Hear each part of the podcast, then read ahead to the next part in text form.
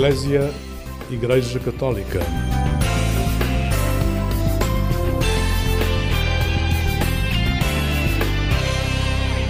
Olá, uma boa noite para si. Recebemos hoje no programa Eclésia Ana Sofia Marques, jurista de formação com especialização no direito da família e menores. Desde cedo o seu olhar percebeu que havia crianças desprotegidas e era função da sociedade olhar por elas, não só o Estado, não só as instituições, mas principalmente os cidadãos. Vamos perceber já de seguida como e porquê. Boa noite, Sofia. Obrigada Olá. por estar connosco. Olá, boa noite. Obrigada eu. Obrigada por vir aqui ao programa Eclésia partilhar aquilo que é um bocadinho a sua vida, mas é também a sua missão pessoal, profissional, os seus projetos e os seus sonhos cheios de crianças. Sim, a minha vida está cheia de crianças. Alguns momentos questiono se serão demais, mas acredito que não. Uh, os meus e assim outros que estão próximos e que, e, e que sinto essa missão de não, não só uh, eu cuidar de alguns, mas também ter consciência de que não, nós não conseguimos cuidar de todos, mas, mas que sim, compete à sociedade também. Poder. E podemos ajudar outros a cuidar. Podemos ajudar outros a cuidar e sensibilizar outros e cativar outros para esta missão de cuidar. A ideia que tenho, se calhar errada, é que a Sofia sempre cuidou e sempre cuidou de crianças, se calhar desde pequena também. Não sei se é uma ideia errada ou uma imagem errada da minha parte. É assim, eu desde pequena uh, que, que gostei muito de brincar com bonecas. eu lembro-me que até tarde, no Natal, pedia bonecas de presente. Uh, até talvez ser uma altura em que era já tarde demais para continuar a pedir bonecas, mas sempre gostei muito. E, e, acho que naturalmente, mesmo onde havia crianças, festas de anos, festas assim maiores, que eu gostava de me aproximar delas e, e, e acho que elas também se aproximavam de mim, tinha paciência e jeito para, para elas. Uh, mas pronto, mas depois foi já na, na faculdade uh, que, que, decidi fazer voluntariado um, com uma amiga e é, vários acasos que, são, que, que, aparecem na vida, que eu neste momento já não, já não sinto como acasos, Sim. mas na altura achava que eram acasos. E então fomos fazer voluntariado, eu e uma amiga, para a Casa da Encosta, que pertence à Associação Crescer Ser. E daí também nasceu um convite para fazermos um campo de férias com crianças que viviam em instituições. Agora fala-se em acolhimento residencial, mas. As palavras são diferentes, mas é o significado, Sim. é o mesmo. Um, nós queremos dar aos outros aquilo também que tivemos para nós. Sim, está na genes e está no gene também. Minha mãe é enfermeira, o meu pai é professor. Uh, e, também é arquiteto, agora já, já estão ambos reformados, são muito cuidadores das filhas e dos netos. Um, e sempre tiveram esta, esta atitude assim de, de, muita atenção e de muita disponibilidade. Nós dizemos que o meu pai é o bombeiro da família, portanto, eles sempre foram assim muito. Agora, claro que acho, acho que há características eh, minhas, eu sou muito diferente da minha irmã. Mas, mas há características que são minhas e este contexto permitiu-nos e favoreceu claramente uh, aquilo que depois consigo tentar o melhor possível pôr em prática. E é uma, é uma ideia de injustiça, é uma ideia de direitos que não são concretizados, é o que é que está aqui na no instinto antes até de ser intelectualizado, mas que está no seu instinto para perceber que todas as crianças têm direito a crescer numa família. Sim, eu sou jurista, sou advogada e tirei o curso de Direito. Uh, e foi precisamente aí a meio do curso, o meu curso foi entre 96 e 2001 e quando conheci a Candeia, depois falaremos sobre sim, mais detalhadamente, também, sim. Uh, que foi esse, esse dito primeiro campo de férias que foi uh, de, dessa associação que mais tarde se veio a chamar de Candeia, mas estava eu no meu curso de, de Direito e fui para Direito.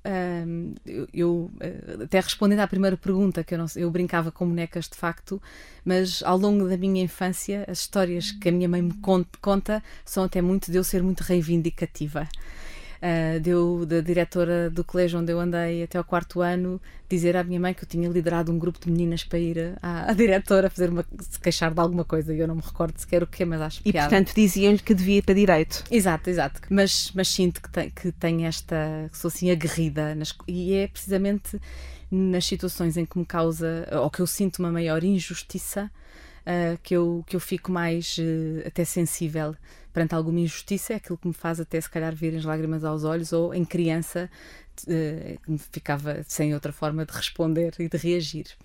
Portanto, fui parar a direito e nessa altura, a meio do curso, eu pensei, olha, eu devia fazer alguma coisa relacionada com a psicologia, porque desse contacto e depois com a candeia veio claro para mim que eu ia fazer alguma coisa na área dos menores. Uhum. Pronto, já estava a meio do curso e pensei, não vou voltar para trás e desistir. E, portanto, o, o caminho que eu estou a fazer, hei, hei de o aproveitar de, de, alguma forma em serviço e em prol daqui de, desta área da proteção de menores. E então, quando acabei o curso, todos os meus colegas e amigos foram para cidades de advogados e eu fui bater à porta de várias eh, IPSS e tentar perceber Uh, o que é que fazia sentido um jurista fazer, porque não era assim muito claro, era para mim essa área era na... toda da psicologia. Da, sim, mas na sua cabeça era claro que podia haver trabalho a desenvolver nessa junção. Sim, e sem, sim, sim, sim, e sem, sem muitos dramas foi eu hei de encontrar a forma de conjugar o direito com esta área uh, da proteção de menores. E depois fui trabalhar e fui para uma comissão de proteção de crianças e jovens em Lisboa, no ano em que as comissões abriram. Uhum Curiosamente, eu agora estou a trabalhar com a área, neste momento, com, com a área da proteção de menores novamente, mas no seio das organizações e com os abusos sexuais, etc. Mas eu nessa altura não tinha qualquer contacto, mas foi através da APAV, curiosamente.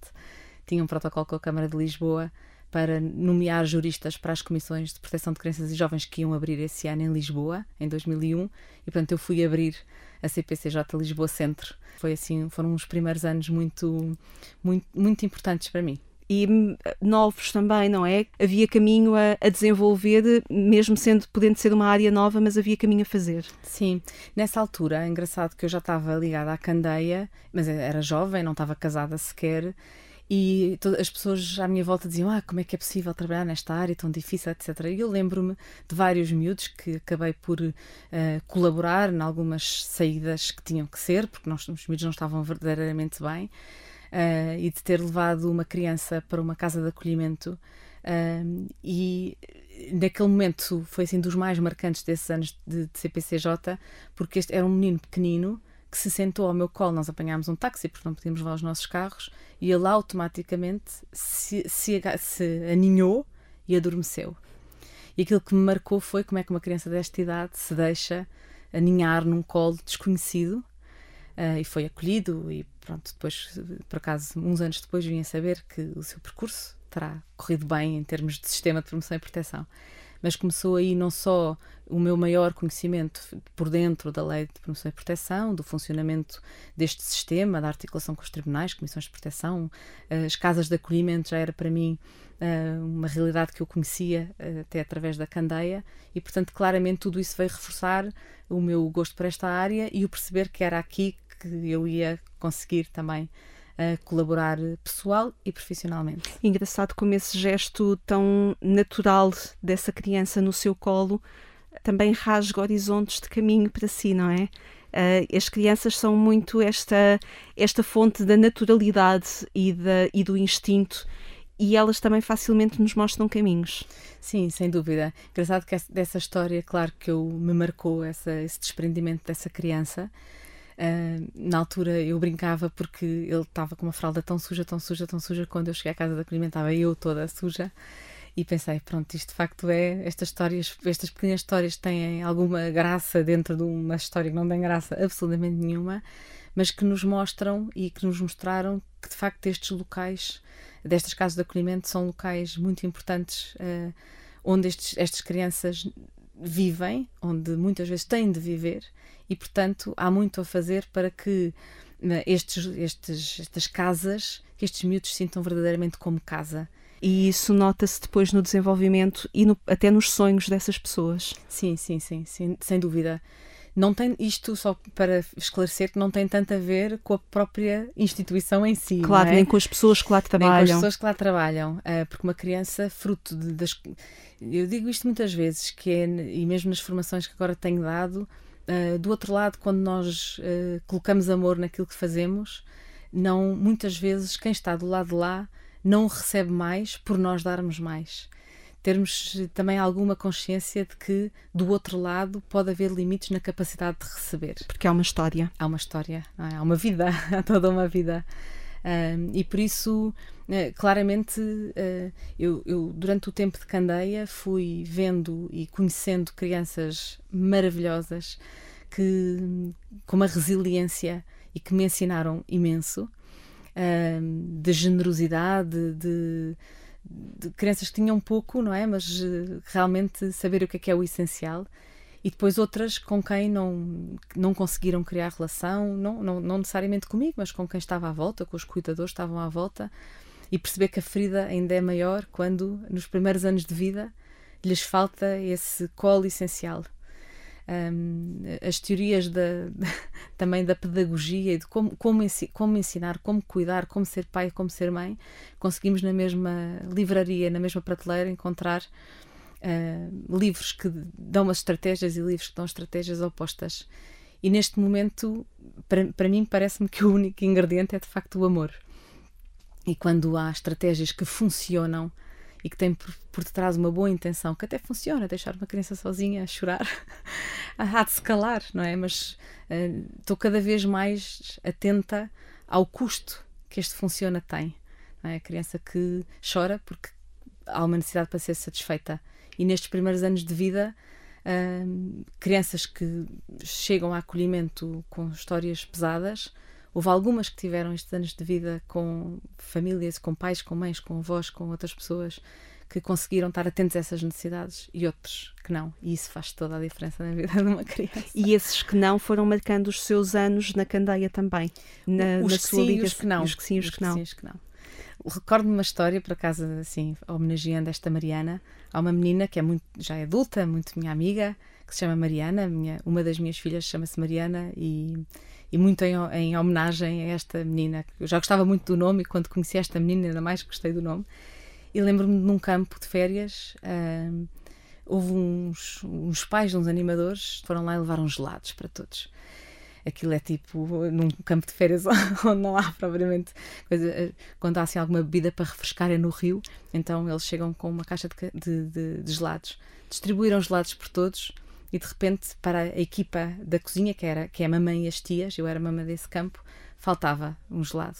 E esta menina, esta Mariana, tentou, tinha na altura 10 anos ou 11, tentou convencer-me que não gostava de gelados, que era para eu ficar com o gelado dela. A experiência dos campos de férias, as pessoas, as vidas, as histórias, as vidas, os rostos, os nomes, foram forjando aquilo que a Ana Sofia Marques foi construindo ao longo da sua vida e as opções profissionais e vamos perceber também as suas opções pessoais.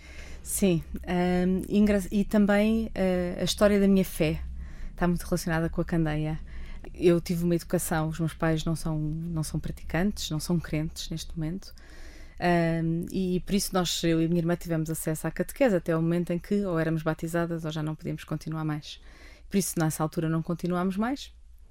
E, e o nosso percurso, a partir do quinto ano, tivemos no Colégio Católico, fui aluna das Doroteias e depois, mais tarde, fui aluna do Colégio São João de Brito.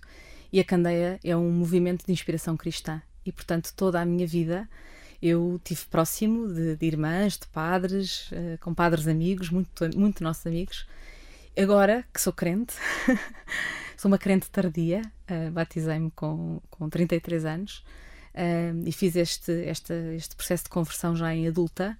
Olho para trás e vejo Deus nesse percurso, uh, nesse percurso, não só no meu percurso pessoal e profissional, mas também neste meu percurso de fé, onde Deus estava uh, sempre presente, à minha espera, sem exigir nada em troca, sem me dizer que eu estava atrasada, que eu vinha tarde. uh, e por isso foram, assim, experiências e vivências muito próximas, uh, onde fui conhecendo e crescendo, mas de facto eu não acreditava. Tocava esse mundo da fé, mas tinha um pé uh, ou os dois pés fora. Era difícil de até de perceber a importância, a relevância. Algumas coisas dizem, mas outras não.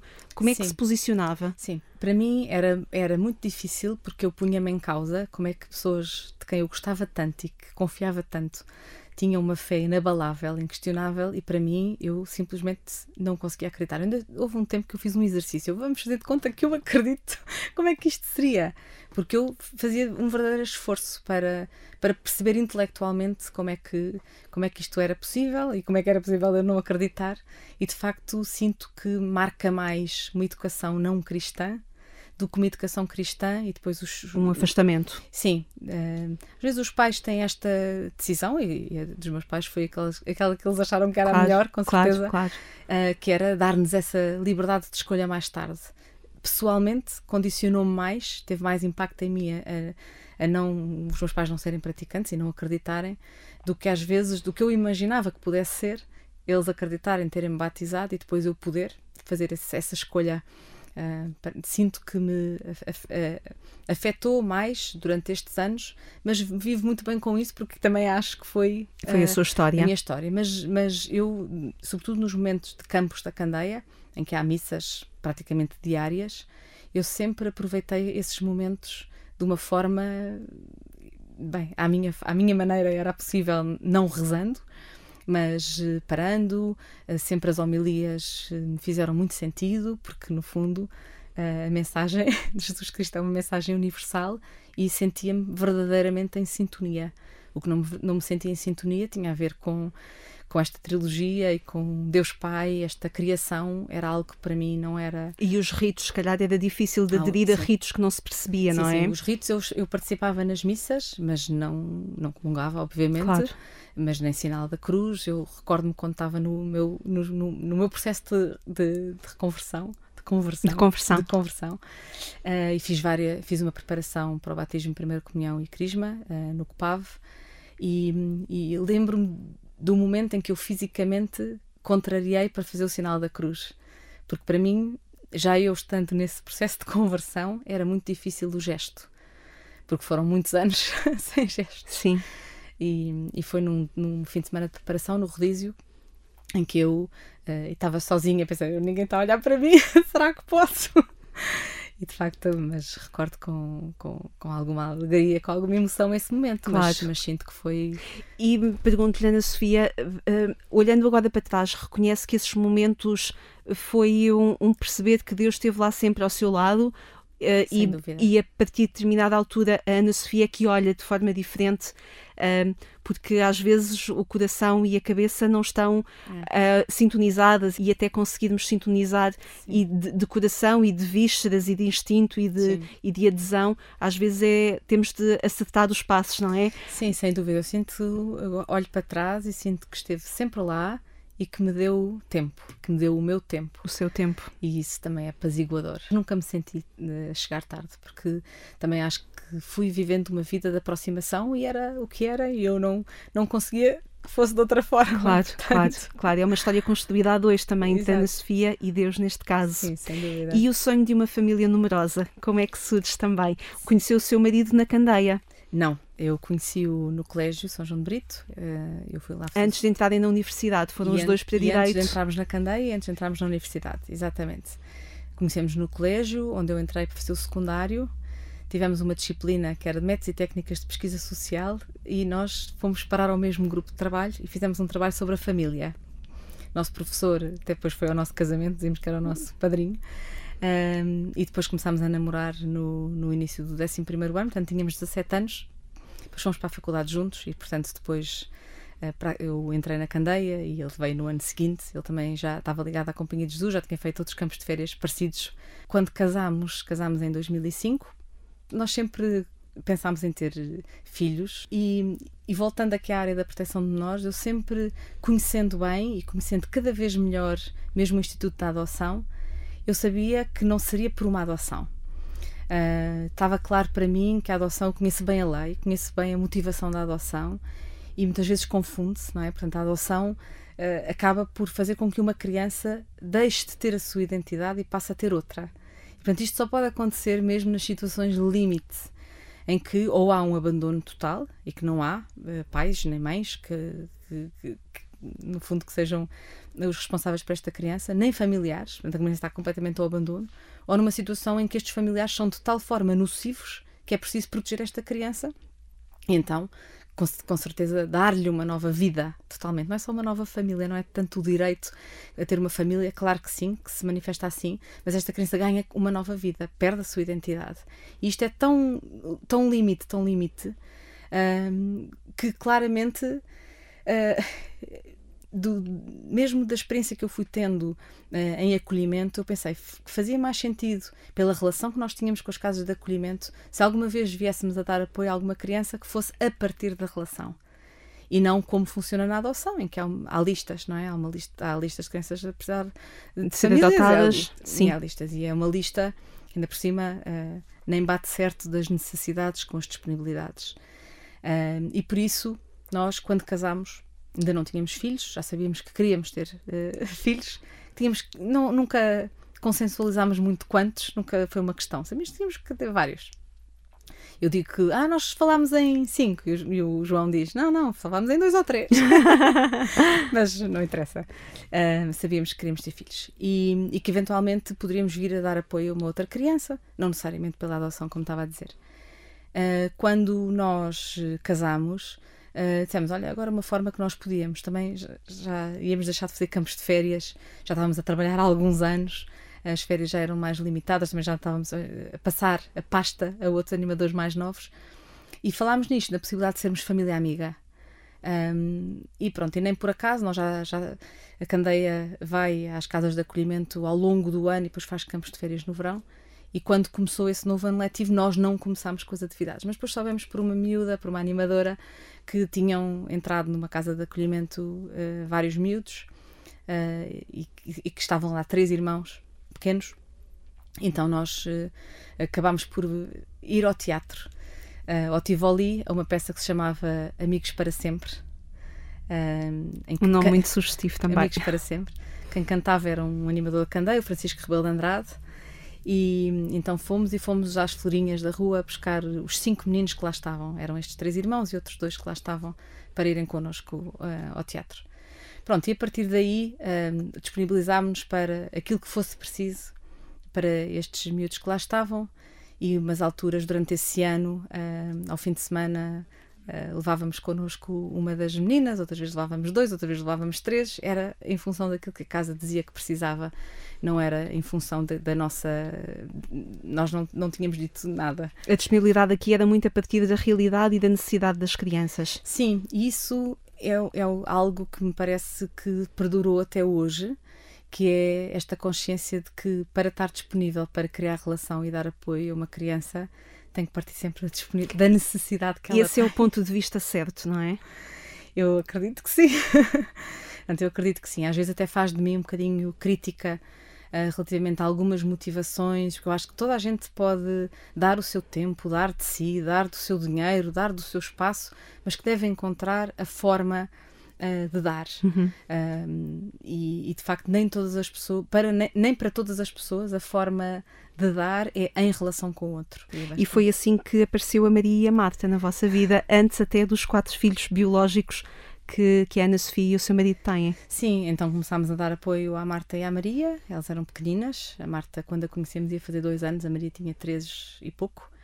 Um, e pronto, depois, entretanto, houve um projeto, o projeto de vida delas passou por um regresso a casa. Uh, foram, regressaram para junto da sua mãe, com o irmão, uh, com quem viveram praticamente toda a vida e nós fomos apoiando. Uh, quando regressaram a casa, nós, a mãe convidou-nos para sermos padrinhos de batismo delas e nós fomos os dois padrinhos de batismo, uh, ainda antes do meu batismo, mas somos padrinhos uh, das duas, da Marta e da Maria, e, e por isso fomos uh, acompanhando assim ao longo da vida. Quando num primeiro ano o apoio foi, foi sempre só con connosco, ainda não tínhamos filhos, depois quando elas regressaram a casa, e ao fim de uns meses, e quando nós restabelecemos, houve ali um tempo sem contacto, quando nós restabelecemos o contacto já diretamente junto também, eu já estava grávida do João Tiago, que vai fazer agora 14 anos.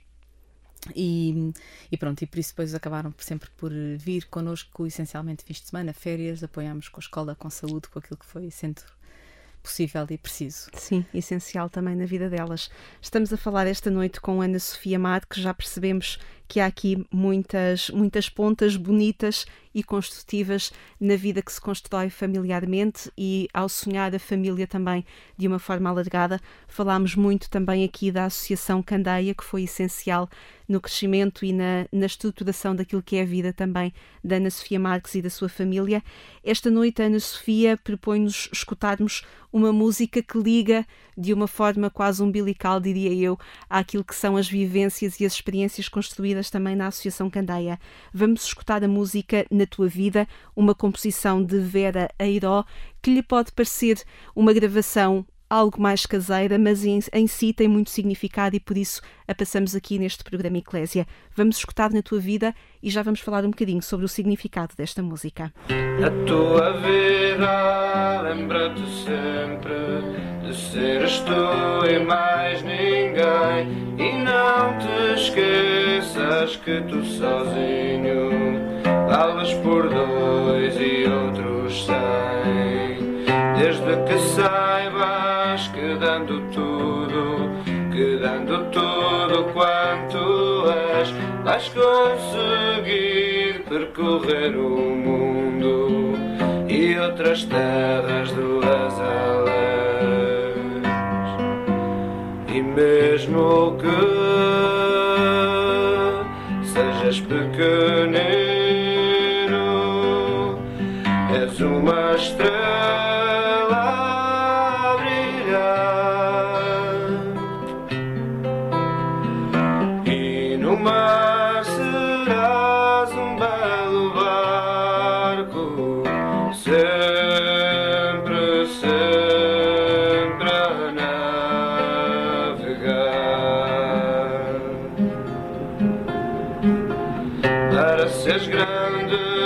Basta dar tudo, basta dar tudo quanto és, pedindo sempre ao Senhor que te ajude a ser melhor.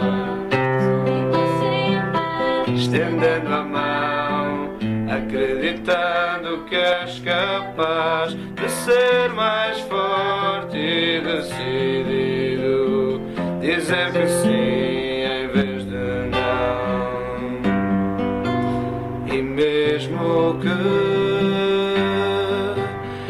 Sejas pequenino, és uma estrela a brilhar. E no mar serás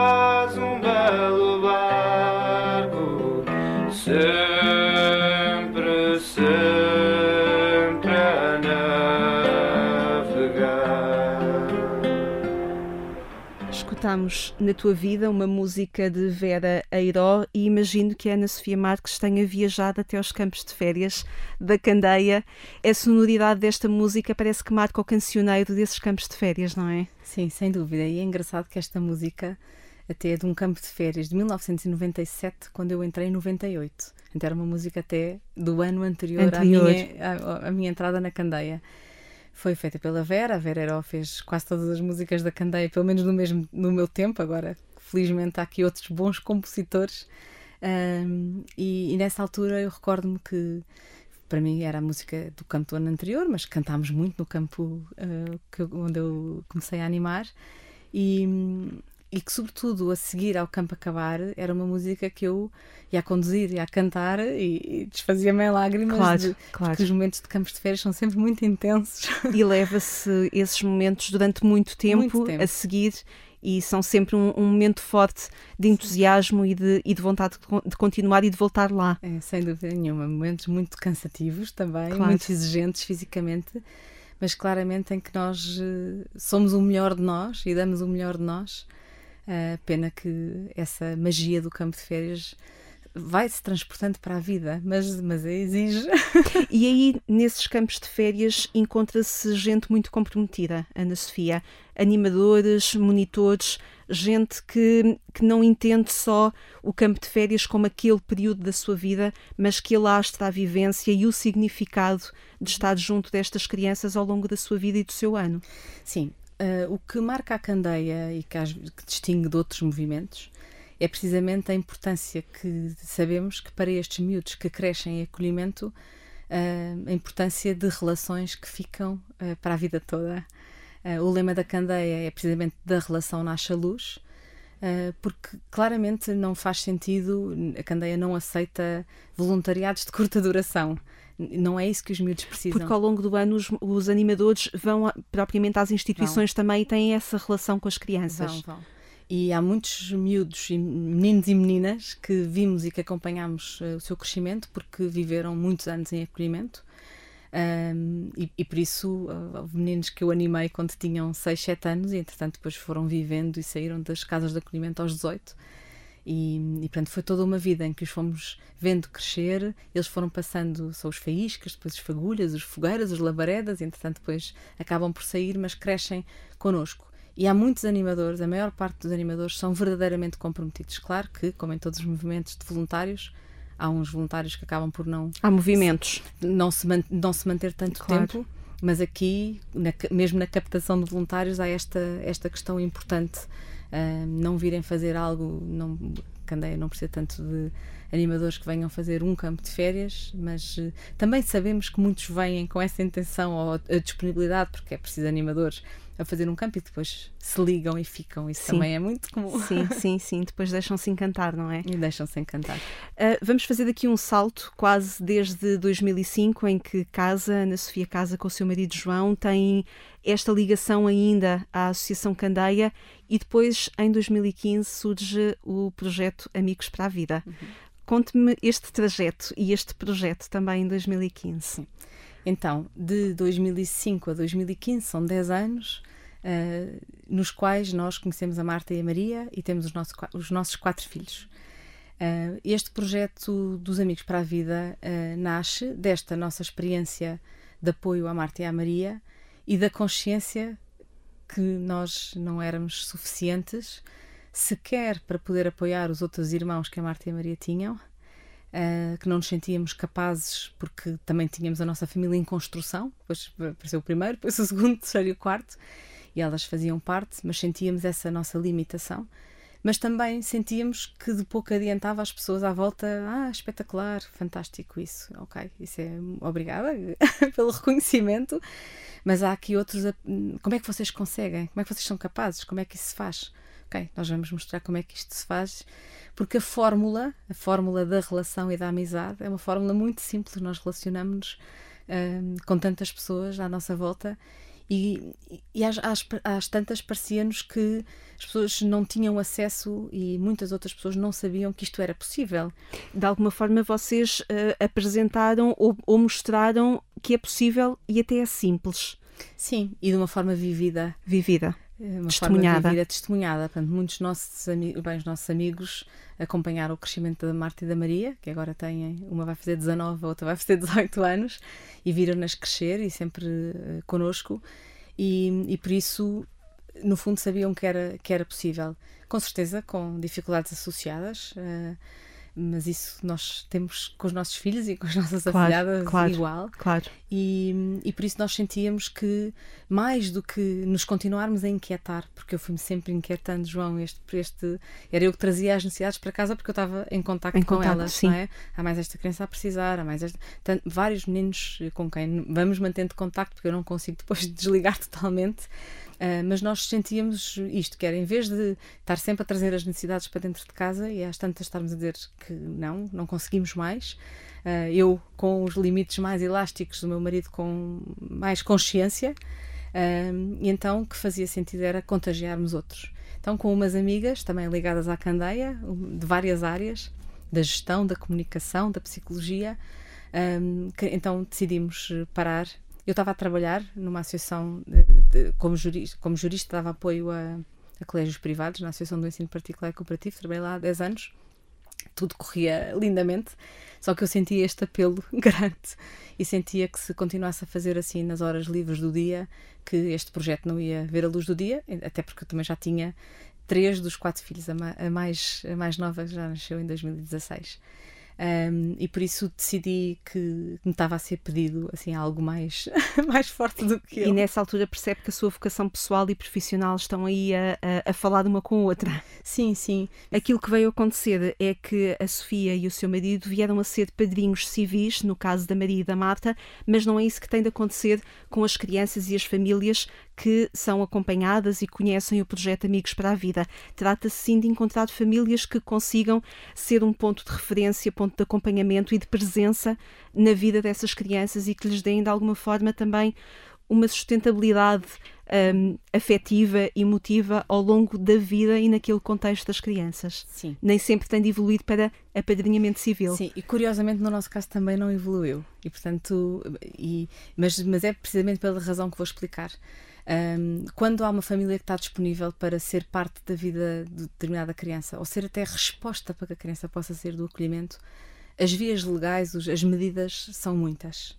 Há muitas hipóteses em cima da mesa, os tribunais têm, felizmente, na área uh, de, do direito de, aqui da criança, não é? De, a lei de promoção e proteção permite várias medidas e é muito flexível. Aquilo que for o melhor para a criança, um juiz pode decidir.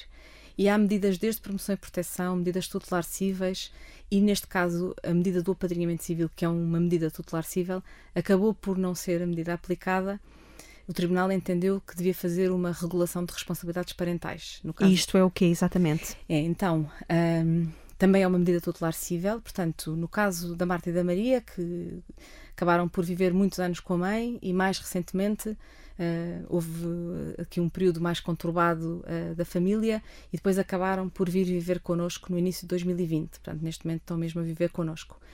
Nessa altura, aquilo que foi aplicado pelo Tribunal é uma medida de proteção, que é temporária, que se chama confiança à pessoa idónea, que é uma medida que se destina a pessoas que não são da família. Nós já somos padrinhos de batismo, no fundo, acabamos por acrescer esses, esses direitos e deveres que, que resultam desse processo de promoção e proteção. Este processo chegou ao fim, ao fim de um tempo foi arquivado. Não sei se inteiramente bem se era o que devia ter acontecido, porque depois houve aqui uma mudança de tribunais um, por causa da área de residência. Esse processo chegou ao fim por se entender que já não estavam em perigo, mas elas ainda eram as duas menores. E, portanto, era preciso que, que houvesse então um processo que podia ser ou de apadrinhamento civil ou de regulação de responsabilidades parentais. Infelizmente, tudo demora e, e, infelizmente, os serviços de segurança social nem sempre sabem e conhecem. Eu acho que neste momento as coisas estão melhores mas tem sido, temos vindo a evoluir de, de dia para dia. Uhum. Uh, quando nós fomos tratar do assunto, o técnico que nos atendeu, uh, e eu disse que achava que o mais adequado era o regime do apadrinhamento civil, disse-me que esse regime não existia. Uh, e eu expliquei que sim, que existia, e portanto, no requerimento que fizemos, nós propusemos o apadrinhamento civil. Apadrinhamento civil, esse que prevê a necessidade de haver uma habilitação. Elas estavam connosco já há dois anos, já não fazia sentido irmos fazer uma habilitação. Portanto, o processo para o tribunal pareceu mais célere, já que havia, a mãe também já tinha uma regulação de responsabilidades parentais relativamente ao pai. Sim. Era mais rápido haver uma alteração da regulação. Entretanto, a mais velha já tinha 18 anos também, portanto, acabou por ser. E para nós não, não, não traz nenhuma diferença. Sim. Não traz nenhuma diferença. Porque a relação já lá estava, não é? Porque a relação já lá estava e vai existir para o resto da vida. Um, do ponto de vista do direito e da criança, o regime do apadrinhamento civil é um regime que está muito bem construído, não é aplicado. E o, qual é que é a grande mais-valia? É que prevê que se construa uma relação que pode já pré-existir, no caso da Marta e da Maria, nós, como voluntários da casa, já tínhamos, fomos construindo esta relação ao longo dos anos e quando foi necessário, nós estávamos disponíveis para as acolher, para as proteger e para, para que elas vivam connosco até quererem, não é? Sim.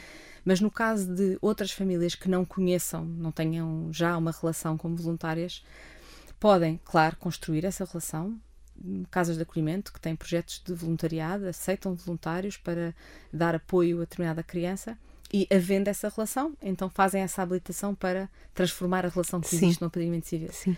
Mas a lei, quando foi feita, previa a possibilidade de haver uma bolsa também de famílias de padrinhos civis e quando as casas de acolhimento ou os tribunais pedem padrinhos civis, à semelhança da adoção, vai ser essa lista. Vai ser essa bolsa. E esta bolsa, neste momento, praticamente tem muito poucos candidatos. Os que têm, a maior parte deles vão, pelo menos a nível de Lisboa, são encaminhados pelo. E a, e a luta da Sofia é que esta pode ser uma solução uh, e é uma solução adequada para retirar as crianças da vivência numa instituição e dar-lhes uma vivência familiar. Sim.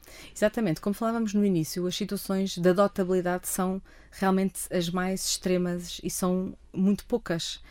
A maior parte das crianças, até crianças pequenas que vivem em acolhimento e que se percebe que o regresso à sua família de origem vai ser demorado, as, as situações que levam ao acolhimento são situações graves.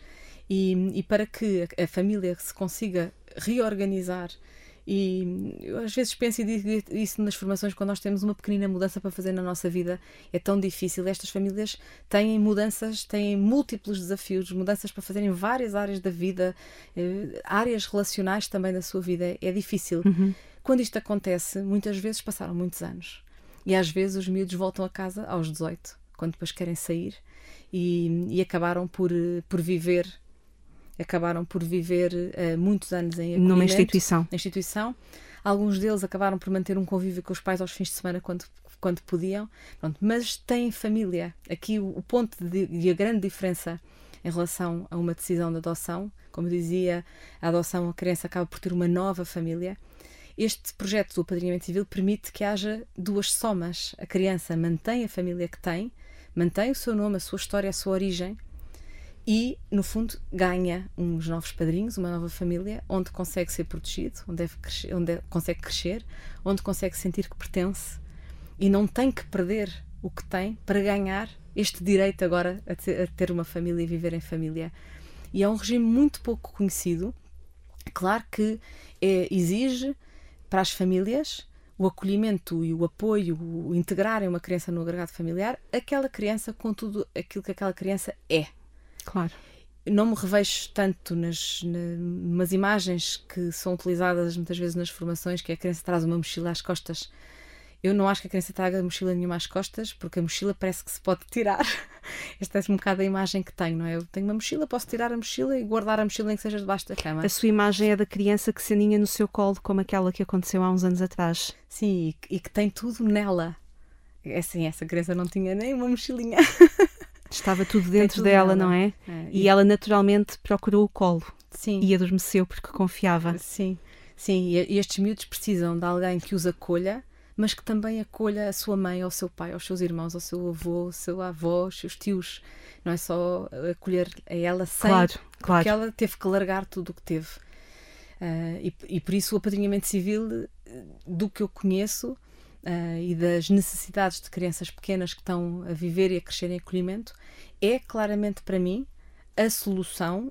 Não precisa de ser pela via da medida da padrinhamento civil. É, para mim é mais como é que isto se operacionaliza. É a sociedade civil, é as famílias envolverem-se. E está a responsabilidade a todos. Sim, não é? a responsabilidade a todos. E não ficarmos a dizer olha, o Estado, as instituições, é todos nós e depois é cada um de nós. E foi nesta resposta que nós também, o que é que está ao nosso alcance, o que é que nós podemos fazer, e nós conseguimos fazer isto. Então vamos tentar e contagiar outros para que cada um também consiga perceber qual é que é o tamanho da sua perna, porque nem todos têm claro. a mesma perna e está tudo bem. É? E tentar perceber o que é que Uh, se há uma família, há famílias numerosas com disponibilidade para acolher um, dois e três, há famílias que têm um, dois filhos e com disponibilidade para acolher um, outros dois, há famílias que estão, estão especialmente sensíveis para poder dar resposta a irmãos, outros para dar resposta a mais velhos, e isto é uma alegria imensa ver a quantidade de gente com o coração sintonizado e que consegue dar resposta de apoio. De e que desde 2015 está a acontecer. Está. Este projeto nasceu em 2015, teve aqui um tempo de apoio ganhou o prémio do BPI Solidário entre 2017 e 2020. Uh, antes de 2017 e após 2020, continua a funcionar, já em regime de voluntariado. Nos últimos anos, a Candeia assumiu uh, o custo de, de, parte de técnicos que têm que estar para acompanhar claro. as famílias e poder fazer a seleção claro. uh, das famílias. E, e neste momento preparam-se para uma nova candidatura ao BPI, não sabemos se vai resultar ou não, mas só no sentido de poder um, eh, que este trabalho não seja só voluntário, porque é trabalho técnico, é trabalho de muita responsabilidade. Claro, e é necessário que seja profissional e também tem, e tem que ser profissional. para garantir que tudo, que tudo bate certo e que é correto.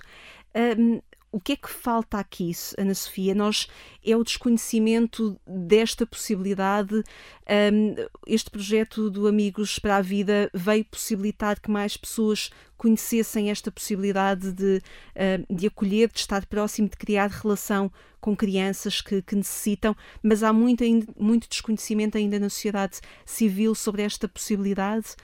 O, uhum. que caminho é este que tem sido feito? Sim, nós vivemos aqui há alguns anos exigentes uh, com este projeto, porque há, ou havia, uh, ou sentiu-se no ar uh, alguma desconfiança relativamente às relações que eram construídas com famílias amigas. Um, eu acho que isto é humano. Quando há uma relação que dura 20 anos e termina, chega ao fim, é muito importante nós sabermos que chegou ao fim algo que correu mal, mas não foram os 20 anos que foram maus. e não trouxe só coisas más, não é? Essa relação, mesmo que tenha terminado, trouxe coisas boas e coisas más. E no caso das famílias amigas, com certeza que houve relações que também não, não chegaram ao fim. Como acontece também uh, no caso da adoção, uhum. uh, que também há, também sabemos situações que não, não, não passam, correm não correm bem. E mesmo estando as pessoas a dar o melhor de si, o máximo que conseguem há muito a fazer para diminuir este risco. Eu acho que há muito trabalho a fazer, até, até de investigação. Uh, temos falado muito nisto, juntar a universidade e conseguir estudar os fatores de proteção, os fatores de risco das relações, para irmos sempre melhorando. Mas pronto, mas depois também faltam os recursos para conseguirmos uh, fazer uh, o melhor possível. Mas ao longo destes anos fomos sentindo aqui alguma aqui alguma dificuldade de confiar, que eu acho que isto é, são projetos que exigem confiar nas famílias, confiar nas pessoas, confiar nas, nas IPSS e que não seja só centralizado uh, no Estado, que é quem tem uh, exclusivamente o poder uh, de, de, fazer a habilitação destas famílias.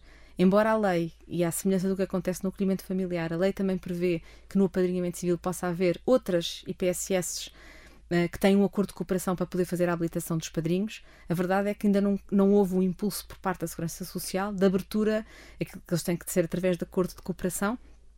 A Candeias chegou a fazer uma manifestação de interesse para um acordo atípico porque é uma área que exige como se fosse um licenciamento. Não podemos fazer essa habilitação sem o devido certo. licenciamento. Só que é preciso que haja uma iniciativa do Estado de abertura dessa oportunidade, no fundo convita as IPSS que têm vocação na área para se poderem candidatar e oferecer para ser um braço do Estado. E isto não tem sido feito. E, portanto, claramente aquilo que falta é aqui uma, um, um sim político de prioridade. Quando isto for prioridade, Acho que temos IPSS envolvidas, podemos não ter eh, ainda todas, mas há muitas a fazer caminho.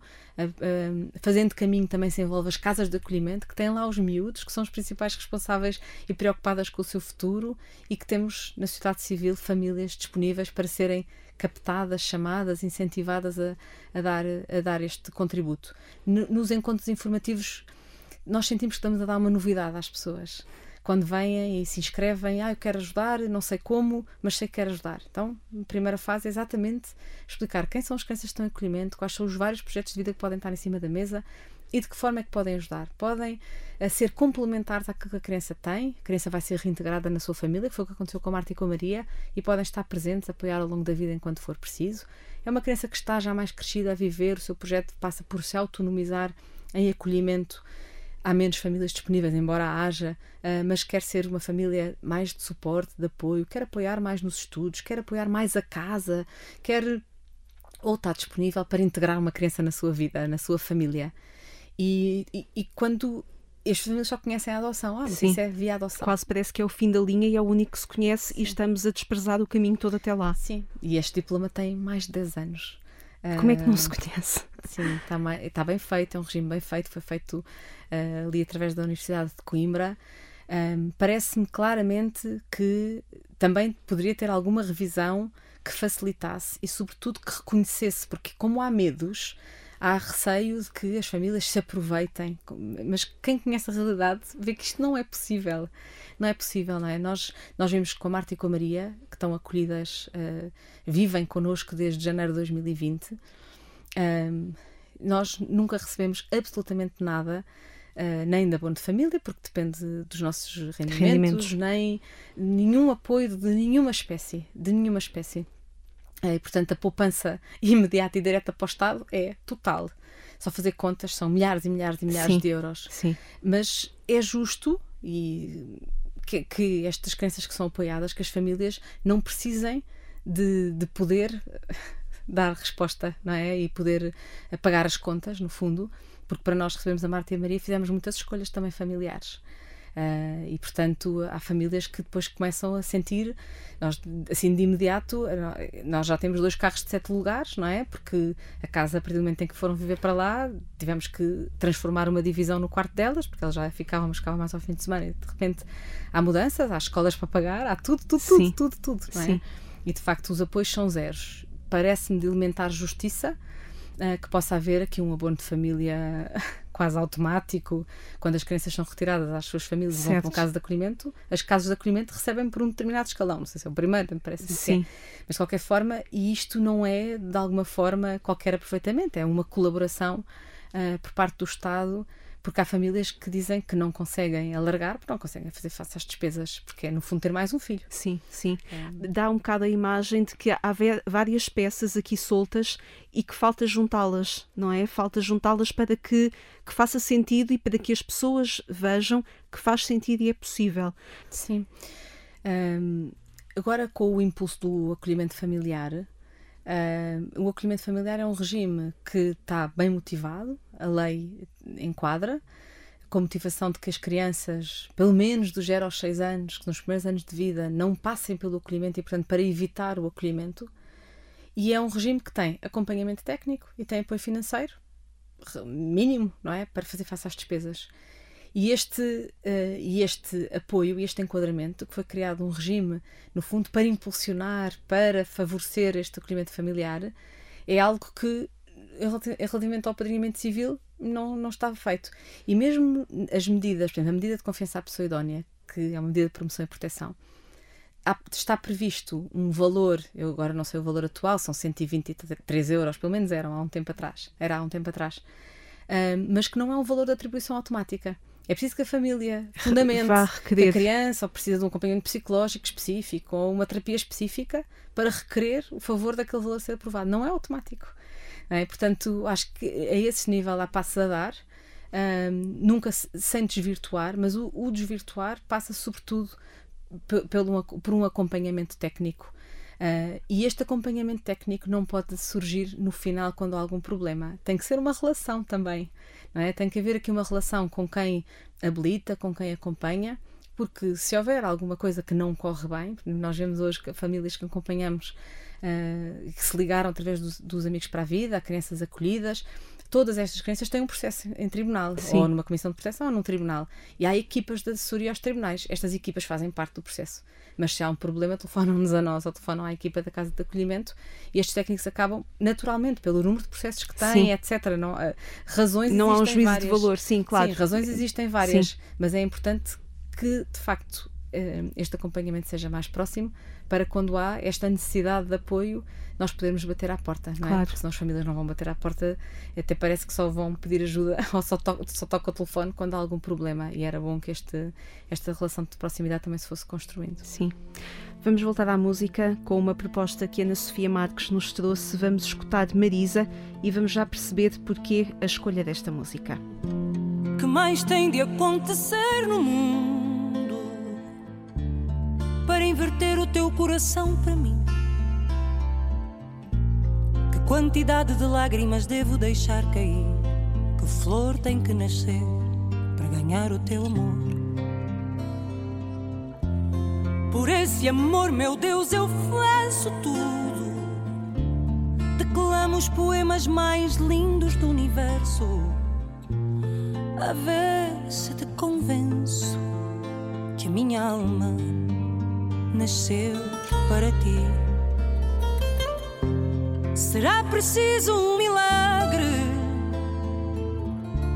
para que o meu coração se alegre. Juro, não vou desistir, faça chuva ou faça sol, porque eu preciso de ti para seguir. Quem me dera abraçar-te no outono, verão e primavera. Quiçá viver além uma quimera. herdar a sorte e ganhar teu coração. Quem me dera abraçar-te no outono, verão e primavera. Quizá viver além uma quimera, herdar a sorte e ganhar teu coração. Será preciso uma tempestade para perceberes que o meu amor é de verdade.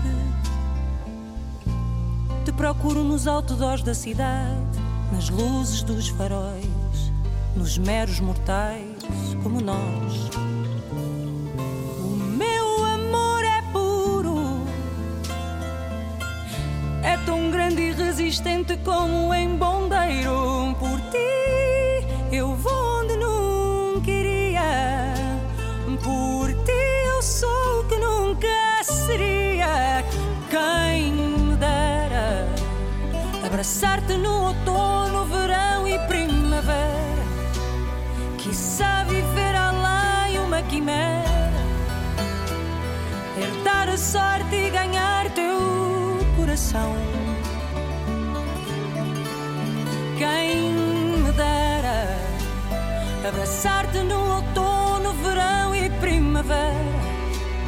Quizá viver além uma quimera, herdar a sorte e ganhar teu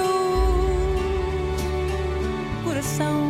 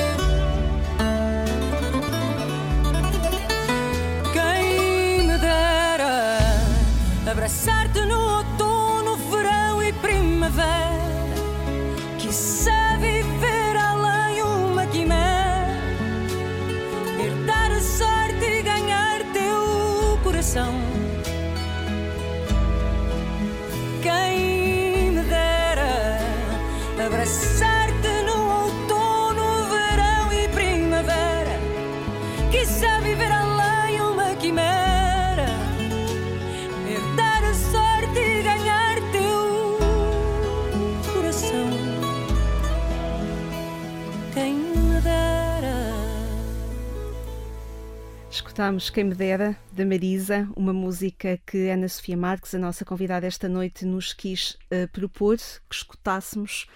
Esta música fala da quimera, de construir uma quimera, mas a, a vida da Ana Sofia Marques tem sido perseguir estas quimeras que se concretizam, que se têm concretizado. Ahm, e esta música fala disso também. Sim, eu gosto muito desta música. É assim, uma música que me faz assim todas as emoções vir ao de cima. E eu gosto de me emocionar. Emoções boas. Ah, mas sobretudo porque é uma quimera ah, que tem uma busca muito simples, que é de amor, o amor. Ah, e nós vamos fugindo da palavra amor, mas é de facto aquilo que eu que eu sinto em tudo isto que Vamos fugindo, mas é aquilo que intrinsecamente o ser humano procura, não é? Sim, sim, nós não fugimos do amor, fugimos da palavra. Não se pode, mas o central é isto, não é? Eu tenho al- alturas em que ouço esta música e parece que é quase um apelo das crianças ah, a que alguém as ame, a que alguém ah, as escolha, as queira ah, como suas incondicionalmente. E acho que é esta, acho que é este amor que salva. E nós, mesmo nesta área do acolhimento, às vezes não, tem- não temos soluções mágicas e não conseguimos, temos, também temos que confiar e entregar e ser humildes e perceber que não conseguimos chegar a todo lado. Mas acredito claramente que é o amor que salva. E crianças que têm, eh, que vivem e que experimentam esse, esse amor que as salva, têm oportunidade de ser salvas. Não significa necessariamente que sejam, mas têm essa oportunidade no fundo é-lhes dada aqui uma estrutura hum, que lhes permitam que lhes permitem depois hum, darem o melhor de si, serem o melhor de si, também procurarem o seu sonho e poderem contagiar outros e amar outros e, e sentindo- sentindo-se amados. Vejo com muita dificuldade, acho que é com muita dificuldade, obviamente que sem determinismos, mas que alguém que não foi amado depois consiga eh, experimentar e viver e transmitir esse amor que não recebeu. Dando aqui novamente um salto também na sua vida, a incapacidade de dizer não levou-a a trabalhar com os jesuítas, propriamente com o serviço de proteção dos jesuítas, também com o ponto de escuta e um bocadinho mais à frente agora envolver-se também com o projeto Cuidar, uhum. que no fundo é propor a, a cultura do cuidado um, a todas as, as, as organizações, à sociedade civil, digamos assim, apesar de de ser um projeto nascido no seio da Igreja. Fale-me destes, destes projetos uhum. que tem e de como é que se viu envolvida sem capacidade de dizer que não, uh, mas a, a envolver-se inteiramente nestes projetos que agora chamam por si. Sim, eu, essa é uma das minhas maiores dificuldades, que é dizer que não. Uh, embora também quando digo que sim e percebo que deveria ter dito não, consigo uh, voltar ao caminho. mas, mas há outros que não, há outros que foram intu uh, intuitivamente para dizer que sim. Até sinto alguma inspiração e, uma honra gigante por alguns convites que fui recebendo. e este convite para integrar a equipa do Sistema de Proteção e Cuidado, que agora passou a ser Serviço de Proteção e Cuidado, já tem uns anos, começou na construção deste, deste, deste do manual que está na base deste Serviço de Proteção e Cuidado da Companhia de Jesus, para poder fazer parte de uma equipa alargada, precisamente pela minha formação na área do direito e da proteção de menores, uh, numa equipa largada, liderada pelo Padre Filipe Martins, para a construção deste, deste sistema. E isto tem a ver também com a questão dos abusos sexuais, mas não só.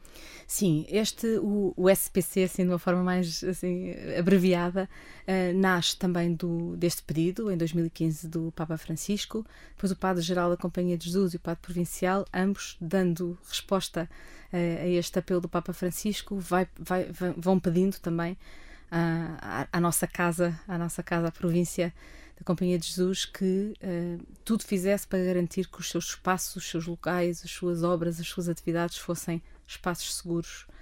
Um, e, e, então nasce aí este, este SPC. Nunca, ele não foi construído focado nos abusos sexuais, foi focado na proteção contra qualquer forma de maltrato ou de abuso, uh, e na, no cuidado como um objetivo de promoção de uma cultura de cuidado e de bom trato, nesta lógica do positivo. Mas a verdade é que veio um, bocado por decreto. Um, Faça-se. Havia esta ordem clara e não, era, não queríamos fugir dela. Passaram quatro anos, o manual depois foi publicado em 2018. Passaram quatro anos e temos sentido que uh, vamos passando também deste manual feito uh, que estrutura e que com imensa alegria tem servido a muitas outras organizações e congregações como uma base para poderem também fazer os, seus documentos e planos de proteção. Tem sido uma honra gigante. Um, mas que é preciso ir continuar a trabalhar na parte do coração da, da sensibilização das pessoas, porque isto só por, por decreto não, não chega lá. Sim, sim. E tem que, tem que vir aqui ao coração, sem dúvida nenhuma. Depois, as obras da Companhia de Jesus têm também a, a, a parte operacional a estrutura, porque tem cada uma das organizações, há colégios, obras sociais, movimentos de campos de férias, paróquias, que, que, que se dirigem a menores, mas também a, adultos em situação de vulnerabilidade, uh, e que têm à sua frente um delegado, que é o delegado SPC, que é o responsável em cada uma das obras por este, por também por acompanhar, por receber alguma sinalização, por tratar. Pronto, e por isso, nestes últimos anos, agora desde outubro de 2020, sou responsável pelo SPC, sou coordenadora provincial uma pequenina equipa que basicamente, claro que acompanha uh, as obras e também nesta cultura de proximidade com as obras para responder e dar apoio a alguma necessidade que tenham e, e dar formação. E dar e, formação. E temos dado assim muitas, muitas horas de formação. Apanhou o tempo da pandemia que foi para nós um tempo também uh, propício para dar formação. Conseguimos uh, dar formação às várias partes do, do país através das plataformas, das plataformas digitais que nos aproximaram também. Que nos aproximaram e agora, agora este último ano foi tempo de ir novamente obra a obra, estar com as pessoas e, e, e sentir a diferença que é uh, do presencial. Simultaneamente, já estava eu ligada à Companhia de Jesus neste SPC acabei por uh, também, mais um acaso, uh, colaborar e juntar-me a uma equipa grande de, que, que, que, que, criou este projeto do Cuidar. Do Cuidar. É um projeto ligado ao, ao CEPCEP, que é um centro de estudos da Universidade Católica, e que também teve o, o, um apoio para apoiar, por sua vez, organizações católicas, embora o tenha feito e esteja a fazer para organizações não católicas, Não católicas também. também. No fundo, é o, o- tem sido ver a proteção e cuidado, passar do cuidado de um a um, criança a criança, para como é que nós podemos eh, ajudar as organizações a fazerem esse trabalho. E, e- e tem, sido, quer no SPC, quer no Cuidar, o trabalho é muito parecido. Um para dentro da Companhia de Jesus, outro para fora. Para fora. E tem a ver com a consultoria e com a formação. E com a investigação e também com a sensibilização de, de diferentes agentes que, no fundo, também, se calhar, com este convite para esta formação, se apercebem do muito que podem fazer. Sim, sem dúvida. E quando o SPC nasce e o próprio cuidar, nenhum deles se, se cingiu aos abusos sexuais, mas às várias formas de maltrato e de abuso. E, e o bonito que foi, foi nas formações, seja para voluntários, trabalhadores, com todas as idades ahm, e experiências, perceberem que aquilo que lhes estava a ser pedido era uma coisa muito simples e muito complicada, que era porem-se em causa e perceberem, nós sim, tudo o que nós fazemos, fazemos por bem e o melhor possível. Mas será que eu estou ou estive sempre atento, uma, uma vez que estava cansado e que gritei e que gritei diretamente por uma determinada criança, o impacto que tive nela? Uma vez que não soube o que fazer, mas cruzei os braços e mantive-me indiferente a uma situação que estava à minha vista e agora ficar sensível. Como é que eu faço? Não tenho que resolver tudo sozinho, posso pedir ajuda. A quem é que eu peço ajuda? E destas formações que têm sido muito práticas, resultam muito de casos práticos, quer da nossa experiência, eh, porque também fiz campos de férias e como Sim. participante, como animadora, Sim, sim. nossa experiência como família, como eh, encarregados de educação, portanto, os universos onde temos dado formação, seja escolar, seja eh, espaços onde as crianças estão de uma forma mais lúdica, eh, tem sido com este olhar de, eh, partindo de casos de pessoas que dizem: Olha, eu vi isto, eu assisti, ou eu vivi, ou foi comigo, ou fui eu que fiz, algo que me tem estado aqui, que me marcou. Será que é correto eu fazer isto? Será que não é? E, portanto, levantar casa e pensar. Quando há aqui um objetivo muito, que é a boa intenção, eu quero Sim. fazer isto para eh, bem de uma determinada criança, eu quero levar a criança no meu carro para assegurar que a criança pode ir a uma determinada atividade. Ok, o objetivo é que a criança vá à atividade, mas como é que nós podemos fazer isto sem pôr a criança em perigo? Quando nos é- pomos em causa, estamos a construir também uma sociedade melhor, não é? Sim, sim, sem dúvida nenhuma. E, nó- e eu, como mãe, estou-me sempre a pôr em causa.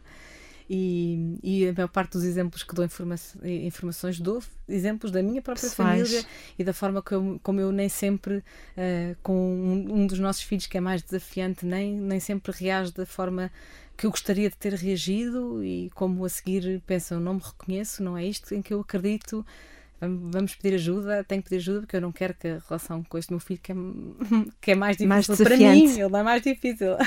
ele é uma força da natureza, mas para mim é mais difícil de gerir e perceber, e nisto também que a responsabilidade da relação de um adulto, quando há um adulto e uma criança ou outro adulto em situação de vulnerabilidade, está sempre no adulto cuidador. Portanto, nós é que temos que dar a volta, fazer o que for preciso para, eh, para no fundo, eh, assumirmos o- a responsabilidade e o Sim. controle daquela relação. Sim.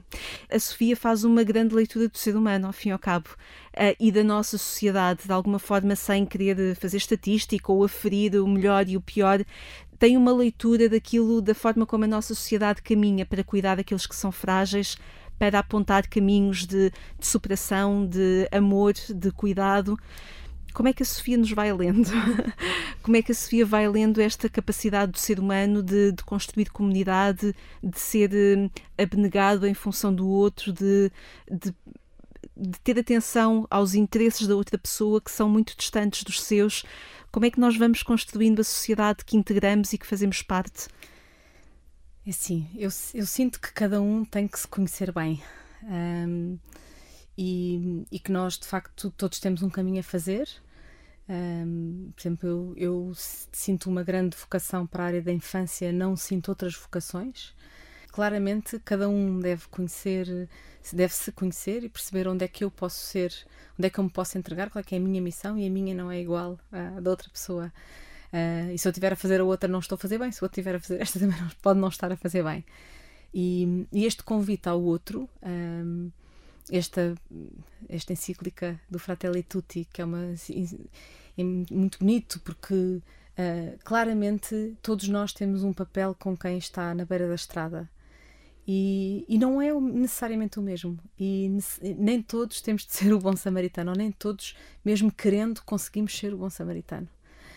Não sendo o bom samaritano, ou tentando ser o bom samaritano e não conseguindo, aquilo que eu faço comigo própria é ok, eu tentei cuidar e não, e não fui capaz. Uh, onde é que eu não estive à altura, onde é que eu falhei, onde é que eu não consegui. Uh, e no fundo que isto me sirva de exame de consciência e estar atenta e, e, e sem dúvida nós, há várias personagens na vida de, deste homem que está à beira da estrada, desde quem o pôs lá a quem o levantou. Quem cuida, o bom samaritano, cuida de quem está na beira da estrada e depois uh, entrega e faz o seu caminho e segue o seu caminho. E confia. E confia, entrega aos outros, agora é para tu cuidares. E eu vejo momentos na minha vida em que consegui fazer isto, nomeadamente Amigos para a Vida. É aqui outro que é para outro cuidar. Eu vou seguir caminho. Mas também sei que tenho dificuldade em seguir caminho e que quando acumulo, acumulo, acumulo e fica a cuidar, a cuidar, a cuidar, depois posso correr o risco de já não estar a cuidar bem. Um, e agora eu que me sinto, toda a vida me senti mamã, mamã de campos, eh, mãe dos meus filhos, agora na companhia de Jesus eu sinto-me mamã. uh, ninguém me pediu para ser, mas é aquilo que eu, que eu de coração me sinto a ser mamã ali na companhia de Jesus e também fui parar ao Serviço de Proteção e Cuidado uh, e tenho esta função de, de cuidadora, de protetora e cuidadora, mas também com este meu lado mais aguerrido, que eu acho que é aquilo que. e com muita liberdade eu sinto essa liberdade um, que é assim uma graça que tenho, sinto-me verdadeiramente livre naquilo que faço e portanto acho que consigo ir fazendo rezando, rezando muito. Tenho alguma dificuldade em pedir ajuda, mas uh, pedir ajuda a Deus, tenho alguma dificuldade na oração em pedir ajuda, mas uh, ao trabalhar a humildade, o não saber tudo, pelo menos uh, e que esta eh, a minha vida, estes sims sucessivos, às vezes traduzem-se em menor eh, descanso, em, menor, em, menos tempo de pausas. Embora ali na Coreia Provincial nós temos ali um, momentos privilegiados de pausa e de oração diária que também ajudam também a trazer ajuda. este a focar a, focar, a missão também. E faz-me faz pensar que, apesar do, do, de todo o cansaço, a Ana Sofia vai percebendo que as suas decisões se assenta sempre no amor. Sim, uh, no amor essencialmente, embora sinta que também Deus está aí, porque eu sinto-me uma privilegiada. Todas as escolhas que eu fiz por amor, ter tido uh, uma estrutura que me permitiu tomar essas decisões. Também não acho que seja por acaso essa estrutura, acho que faz, toda, faz parte da minha vida, da minha missão, das minhas escolhas, da minha família, esta estrutura de suporte, nomeadamente o meu marido, uh, que em momentos em que eu disse tem que ser, eu, isto, é, isto é mais forte do que eu, tem que ser, tem que largar, tem, ao fim de 10 anos tem que tenho que dizer que me vou embora e não vinha, não havia nenhuma forma para, para sair, nem, nem sair com subsídio de desemprego, nem com indenização, nem com compensação, nem nada. Eu tinha, queria sair, era a minha decisão Sim, livre. Ou às 11 da noite sair de casa porque tem de se buscar de uma criança. Ah, sim, já algumas vezes. Algumas vezes isso aconteceu Apagar também. fogos. Exatamente. Ana Sofia Marques, foi um gosto tê-la connosco obrigada. e muito, muito obrigada por nos ajudar a abrir os olhos também e a perceber como é que em sociedade e como pessoas podemos ser construtores uh, de uma sociedade melhor e, e também ajudar a construir caminho de outras pessoas que não o veem à frente.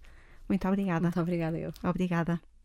O programa Eclésia termina aqui na rádio, mas pode encontrar-nos no portal de informação em agência.eclésia.pt ou então ouvir-nos em formato podcast.